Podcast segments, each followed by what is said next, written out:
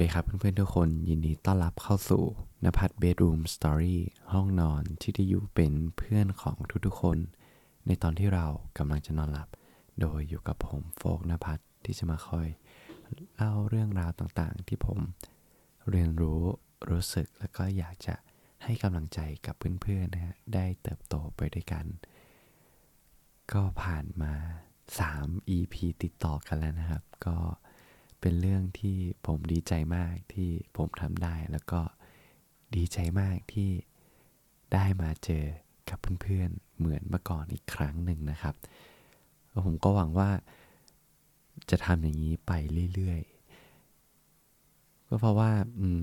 เราได้เขาเรียกว่าอะไรอะ่ะ คือได้พ่ายแพ้ต่อความรู้สึกของตัวเองนะ ในเรื่องของการผัดวันประกันพุ่งเนี่ย มานานมากพอแล้ว มันจนสุดท้ายเนี่ยมันจะมีอยู่ช่วงช่วงหนึ่งที่เรา ก็บอกกับตัวเองแหละนะว่า เฮ้ยมันน่าจะพอได้แล้วล่ะ เพราะว่าเรารู้สึกว่า การผัดวันประกันพุ่ง ถึงแม้เราจะมีความสุขณจุดนั้นนะแต่ว่าพอผ่านไปสักแป๊บอะเราก็จะรู้สึกแย่กับตัวเองตลอดนะครับก็ถือว่าเป็นนิมิตหมายที่ดีนะ ที่เราได้มาคุยกันอีกครั้งหนึ่ง แล้วก็ จริง ๆ แล้วมันก็เป็นการต่อสู้แหละ ผมเชื่อว่าการผันวันประกันพุ่งมันมันมันไม่ได้จบอยู่อะหมายถึงว่าเราแก้มันแก้ไขมันไม่ได้ตลอดนะมันจะยังอยู่กับตัวเราเสมอ เพราะฉะนั้นเนี่ยเราก็ต้องพยายามที่จะให้ตัวเองมันอยู่ในโมเมนตัมที่ที่เราไม่ตามใจตัวเองมากเกินไป เพราะผมรู้สึกว่า พอเราตามใจตัวเองมากเกินไปอะ มันจะพากันล่มหมดเลยนะครับ ถ้าเพื่อนๆคนไหนมีคำแนะนำนะว่า เออเราจะกำจัดความการผัดวันประกันพรุ่งยังไงก็มาแชร์ให้กันได้นะครับ เอาละก็วันนี้นะครับเรื่องที่ผมอยากจะมาแชร์ให้กับเพื่อนๆเนี่ยเป็นเรื่องบทเรียนมันเป็นบทเรียนแหละที่มีค่ามากในตอนที่ผมเคยเข้าไปเป็นอาหาร ทหารเกณฑ์นะนะ ก็คือว่า มันมันเกี่ยวกับเรื่องอีโก้ครับอีโก้เนี่ยมันพูดถึงอะคือมันมีทั้งข้อดีข้อเสียของมันนะ ก็คือนักกีฬาที่เขาเรียกว่า ประสบความสำเร็จมากมายอะผมเชื่อว่าเขาต้องมีอีโก้ในเอง พอสมควรหมายถึงอีโก้ในที่นี้เนี่ยหมายถึง การการเชื่อมั่นในการตัดสินใจของตัวเองว่าตรงนั้นมันเป็นสิ่งที่ถูกอะไรเงี้ย แล้วเขาสามารถที่จะ action ในสถานการณ์ที่กดดันแล้วก็ยอมรับความเสี่ยงได้ดี ซึ่งมันเป็นข้อดีนะของการเป็นความมีอีโก้ของตัวเองนะครับ แต่มันจะมีอีกอีโก้อีกประเภทหนึ่งที่มันเป็นอีโก้ที่เป็นด้านที่ผมคิดว่ามันด้านลบ มันก็คือ การที่เราเชื่อว่าเรารู้หมดแล้ว เราเก่งที่สุดแล้ว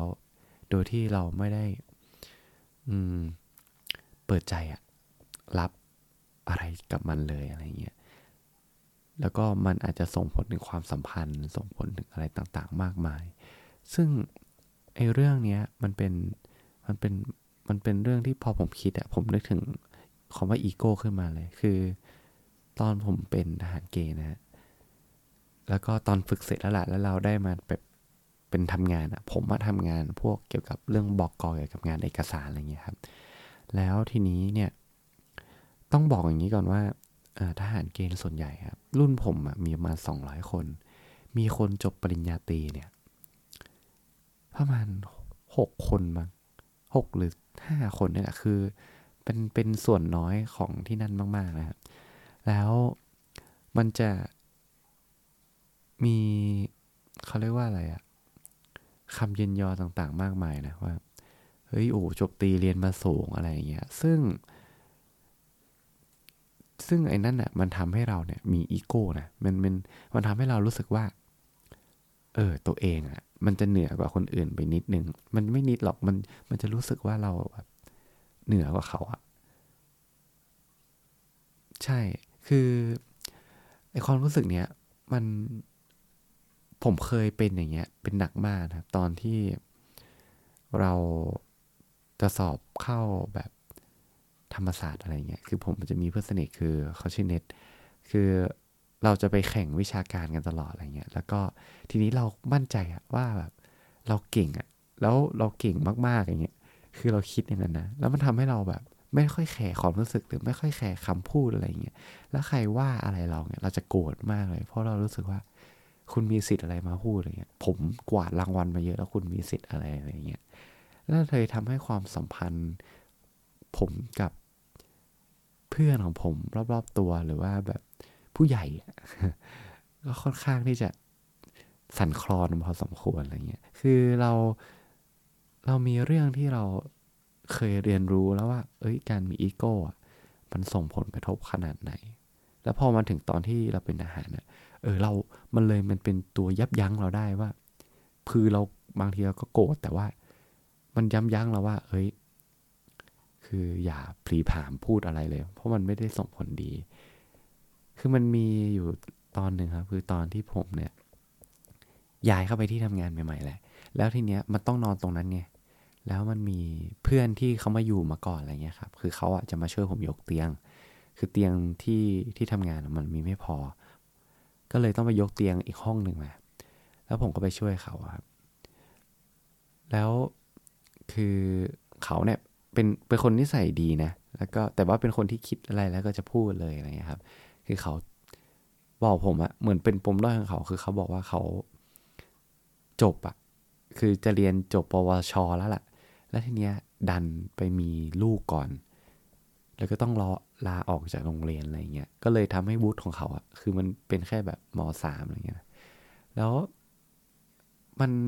มันมันมีอยู่ช่วงหนึ่งคือตอนนั้นนะผมกำลังยกเตียงแล้วทีเนี้ยที่ที่จะเอาเตียงออกมันแคบ คือเราก็ไม่มีประสบการณ์อะไรด้านนั้นเนี่ย แล้วทีเนี้ยเราก็มึนๆเน่ะเราก็ไม่รู้จะทำยังไงอะแล้วก็เพื่อนคนนั้นก็บอกว่า อะไรวะ กูจบ ไม่อะไรไม่ถึง ไม่เท่าปอตีมึงกูยังทำได้เลยมึงเรียนปอตีมายังไงวะเนี่ย อย่างเงี้ย คือเขาพูดกับเราอย่างเงี้ยนะคือ คือว่าถามว่ามัน มันเสียดสีเราไหมมันก็เสียดสีนะแต่ว่าถามว่าโกรธไหมเอาจริงๆตอนนั้น มันก็อารมณ์ไม่ดีอะแต่ว่าเราเรียนรู้ว่ามันจะตอนตอนเด็กๆไงตอนสมัยเรียนอะไรเงี้ยแล้วก็รู้สึกว่าเออเดี๋ยวเดี๋ยวค่อยคุยถ้ามันถ้ามันแยก แต่ว่าเราก็อดได้ไง แล้วก็พอเราพอเราไม่ได้ตอบโต้อะไรเขาพอเราแค่แบบเออทำเป็นหน้ายิ้มยิ้มเพราะเราเพิ่งรู้จักกันอะไรเงี้ยสุดท้ายแต่เขาก็เอาเตียงออกมาได้จริง ๆ นะ เออ แล้วแบบคือมันทำให้เราเรียนรู้ว่าเอาจริง ๆอะ่ะคือคนเราอะ่ะมันมันมีความสามารถต่างกันนะเราเติบโตมาในสภาพแวดล้อมที่ต่างกัน เติบโตมาใน ประสบการณ์การทำงานที่มันมันไม่เหมือนกันอะ่ะ เพราะฉะนั้น พอมาคิดว่าตอนนั้นอะว่า เออ ดีนะที่เราไม่ได้พูดอะไรออกไปเพราะว่า มันทำให้เราได้เรียนรู้เรื่องนี้จริง ๆอะคือ เราไม่สามารถวัดวัดค่าคนคนหนึ่งด้วยการศึกษา ถึงแม้ว่าในสังคมอะที่เราอยู่อะ คือเขาจะยกย่องเชิดชูการศึกษาของเรามาก อย่างอย่างอย่างในทหารเรื่องปริญญาตรีอย่างเงี้ย มันจะเหมือนเราเป็นคนฉลาดทันทีเลยนะ แต่มันก็ทำให้ผมเรียนรู้แหละว่า เอ้ยจริง ๆ แล้วมันไม่เกี่ยว ว่าคุณจะจบตีจบอะไรมันเกี่ยวอยู่ที่ว่า คุณคุณได้ไปอยู่ในสถานที่ที่มันมันตรงกับความถนัดของคุณไหมคือถ้าให้ผมไปทำงานแบบ เอางานอย่างไรเดีย งานพวกใช้ฝีมือ งานแกะสลักอะไรเงี้ย ผมก็ไปไม่รอดหรอก ผมก็กลายเป็นคนไม่มีตัวตนอยู่ในนั้นนะแล้วพออย่างเงี้ย มันมันเลยทำให้เรารู้ว่า ถ้าเราลดความเป็นอีโก้ หรือความเป็นอัตตาของตัวเรานะ มันจะเปิดช่องว่างที่ทำให้เราได้เรียนรู้อะไรมากมายแล้ว มันไม่ทำให้ความสัมพันธ์ของเราอะ่ะ มันแย่ มันแย่ลง เพราะว่าเราแบบถือตัวเองเป็นใหญ่ เออ แล้วมันทำให้เราได้เข้าใจคนที่พูดอย่างนั้นนะว่า เออ ถ้ามันมองในมุมเขาอะเขาก็คงเจ็บปวดอะที่แบบพลาดที่มี คืออาจจะพลาดพัง คือแฟนท้องต้องลาออกไปเลี้ยงครอบครัว คือเขาจะพลาดโอกาสตรงนั้นแล้วเขาอาจจะอยากจะระบายมั้ง อันนี้ผม ผมเพิ่งไปดูซีรีส์เอ่อ The Alien Alienness มานะคือคล้ายๆเชลล์โฮมอะจะพูดเกี่ยวกับจิตวิทยาอะไรเงี้ยติดมาติดมา นั่นแหละครับ มันก็เลยมันก็เลยทำให้เราเรียนรู้อะไรหลายอย่าง แล้วมันก็เลยเป็นเรื่องหนึ่งที่ผมอยากจะมาแชร์กับเพื่อนๆด้วย จริง ๆ แล้วมันก็มีอีกหลายเหตุการณ์นะที่ ที่มันทำให้ที่แบบมันมีการเสียดสี มีการแบบ พูดโดยที่แบบไม่มีใครเห็นคุณค่าเราอะไรเงี้ย มันมีนะฮะในในทหารมันมีตลอดแหละ คือ อย่างอีกเรื่องหนึ่งคือ ตอนนั้นนะผมไปถ่ายรูปมั้ง เออ แล้วเราถ่ายรูป แล้วทีนี้เนี่ย คือเราไปถ่ายรูปตามตามที่ฝึกต่างๆเนี่ยครับ เพราะว่ามันเป็นช่วงฤดูการฝึกฝนของทหาร แล้วก็ไปถ่าย แล้วก็จะมีแบบ จะมีเขาเรียกเป็นนายสิบหรือเป็นทหารที่ยศสูงกว่าผมอะ คือผมดูคือเขาถ่ายรูปกล้องโปรไม่เป็นหรอกแต่ผมถ่ายเป็นไงแล้วเขาก็อยู่ดีก็เดินมาบอกว่าเดินมาไกด์แบบนู่นนี่นั่นแบบว่า เหมือนเขาดูทุกเรื่องอะไรเงี้ยแล้วก็แบบพยายามแบบ บอกให้เราต้องถ่ายแบบที่เขาอยากจะถ่ายอย่างเงี้ยคือ ถามว่ามันตอนนั้นมันเรารู้สึกไงเราเอาจริงๆ มันก็ไม่ได้มันก็รู้สึกอารมณ์เสียนะ แต่ว่าทีเนี้ยพอเราไม่ได้คิดอะไรอะ่ะ คือการเป็นอาหารถ้าเรายศ ต่ำๆอะยศแบบพลทหารอะไรคือต่ำสุดในทหารนะคือเขาก็พยายามสอนนะว่า ไม่ต้องคิดอะไร ไม่ต้องคิดอะไรทำตามอย่างเดียวก็พอคือบางทีมันก็มีประโยชน์นะคือมันทำให้เราแบบ เออ อาจจะเอาไงก็เอาเลยครับท่าน เออ แต่แล้วแต่แล้วผลผลท้ายที่สุดอะ่ะ มันงานมันก็เดินไม่ได้ไงครับลองคิดดูถ้าเราแบบ มีอีโก้หรือว่าแบบ ยึดถือในตัวเองมากเงี้ยเราก็คงทำสีหน้าไม่พอใจแล้วอาจจะเกิดผลที่ร้ายๆตามมาหลังจากนั้นก็ได้อะไรเงี้ยนั่นแหละ แต่ทั้งนี้ทั้งนั้นเนี่ยมันก็ไม่ใช่ว่า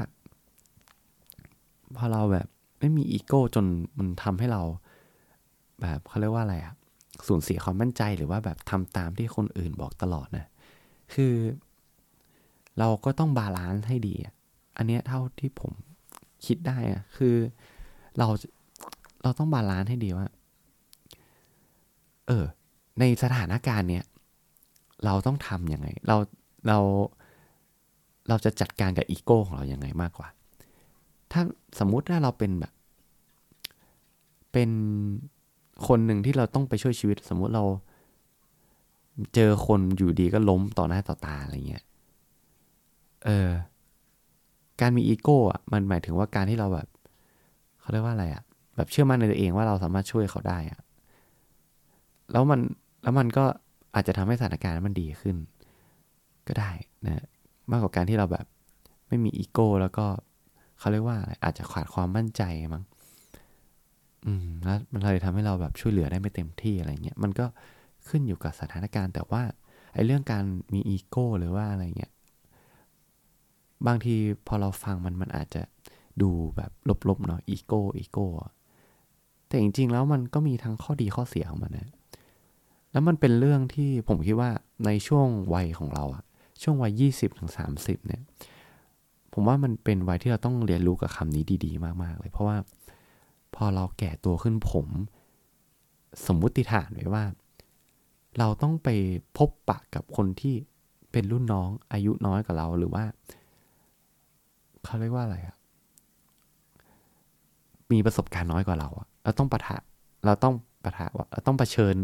หน้ากับพวกเขาอยู่ตลอดเวลาอย่างเงี้ยครับ ถ้าเราเรียนรู้ที่จะบริหารอีโก้ของเราให้ดีเนี่ย ผมคิดว่าการทำงานต่างๆ มันจะราบรื่น แล้วการทำงานต่างๆ มันจะมันจะง่ายมากขึ้นนะกับการที่มาต่อสู้กันว่าแบบใครเก่งกว่ากันอะไรเงี้ย ผมว่าการทำงานให้ราบรื่นเนี่ย มันดีกว่าการที่แบบ ที่เราจะต้องมาแบบบอกว่า เออ เราแม่งเจ๋งสุดอะไรเงี้ยคือมันก็ไม่น่าจะใช่ครับ ก็มันเป็นเรื่องที่ที่เราที่ผมลิสต์ไว้ที่ผมอยากจะมาพูดตั้งแต่ตอนเป็นค่ายทหารแหละ แล้วก็ไม่มีโอกาสได้แชร์ให้กับเพื่อนๆสักทีหนึ่งนะฮะวันนี้ก็เลยได้แชร์ไปแล้ว อืม ก็ผมคิดว่ามันเป็นมันเป็นเรื่องที่อืเราต้องพยายามเรียนรู้เรื่องนี้ตลอดเวลานะฮะแต่ว่ามันก็เขาเรียกว่าอะไรอะ่ะ มันก็อยู่ที่การตระหนักของเราด้วยนะเรียนรู้แบบเขาเรียกว่าตระหนักรู้ของตัวเองว่า ในขณะปัจจุบันเนี่ย เรากำลังรู้สึกอะไรอยู่ เพราะว่าบางครั้งอารมณ์มัน มันเขาเรียกว่าอะไรมันเกินที่เราจะสังเกตการได้ คือบางทีเนี่ยพอมันมีอารมณ์อย่างเงี้ยเราก็จะ react กับมัน ตลอดแบบทันทีทันใดซึ่งผมเป็นแบบนั้นนะเคยเป็น แต่พอเรามาเจออะไรหนักๆเข้าในอดีตอะมันก็ทำให้เรา soft ๆลงไปบ้างนะครับ นั่นแหละ ก็ตามนั้นนะฮะ ก็วันนี้ก็พูดเรื่องที่เขาเรียกว่าเเป็นบทเรียนครั้งสำคัญของผมนะ ที่อยู่ค่ายทหาร เพราะว่า คือ ผมอายุเยอะอะคือเราเข้าไปตอนอายุแบบยี่สี่ยี่ห้าอย่างเงี้ยคือทหารน่ะถ้าจะเข้าไปจริงๆ เขาจะเข้ายี่สิบเอ็ดส่วนใหญ่อะจะยี่สิบเอ็ดหมดเลย เลยการที่เรามีอายุเยอะเนี่ยมันมันก็มีส่วนที่ทำให้เรามีอีโก้นะคือเราคิดว่าเราแบบอายุมากเขาทำไมเราเขามาแบบต้องมาเรียกเราแบบ ดูแบบซีวะแบบ แบบเป็นกันเขาเรียกว่าอะไรอะดูเป็นเป็นแบบด่าเราเงี้ยพูด เหมือนแบบเป็นรุ่นเดียวกันอะไรเงี้ย แต่ว่า คือเราเคยผ่านจุดนั้นมาแล้วไง คือจุดที่แบบเคยอยู่แบบมหาลัยอะไรเงี้ย แล้วเราแบบอายุสิบเก้าอะ ปกติเขาจะเข้าอายุสิบแปดใช่ไหมแล้วเราก็แบบทำตัวทำตัวไม่ดีอะ คือผมอะเป็นคนที่ทำตัวแบบไม่ดีเลยตอนนั้นอะ คือ เราเราคิดว่าเราเหนือกว่าทุกคนอะ เพราะเราแก่กว่า แล้วเราคิดว่าเราเหนือทุกคนเพราะผลงานในอดีตที่เราเคยไปแข่งวิชาการเราคิดว่าเราเก่งอะไรเงี้ย ก็เลยทำให้ตอนนั้นก็คือเข้าสังคมยากมากเลยครับเออแทบจะไม่ค่อยได้คุยกับใครเลยในคณะนั่นแหละ มันก็เลยเป็นอีกอีกบทเรียนหนึ่งที่ทำให้เราเติบโตมาจนมาอายุอายุยี่ห้าที่ไปขาทหารนั่นแหละ ผมไม่อยากคิดนะ ว่าแบบถ้าผมยังยึดถือตัวแบบนั้นอยู่อะผมคงอยู่ค่ายทหารแบบไม่มีเพื่อนไม่มีความสุขแน่ๆเลย มันก็โชคดีนะที่ที่ที่เราเจอบทเรียนครั้งนั้นนะโอเค ก็ไม่จบสักทีอ่าละผมน่าจะพอแค่นี้แหละแล้วก็เดี๋ยวเราค่อยไปเจอกันในวันพรุ่งนี้นะแล้วมาดูกันว่าเรื่องในวันพรุ่งนี้เราจะมาพูดคุยเรื่องอะไรกันนะสำหรับวันนี้ ผมฟงนภัทต้องขอลาไปก่อนนะแล้วเรามาเจอกันใหม่ในคืนพรุ่งนี้ ราตรีสวัสดิ์ครับทุกคนโอ้ยราตรีสวัสดิ์ครับทุกคน แล้วเรามาเจอกันใหม่ ขอให้นอนหลับฝันดีครับ บ๊ายบาย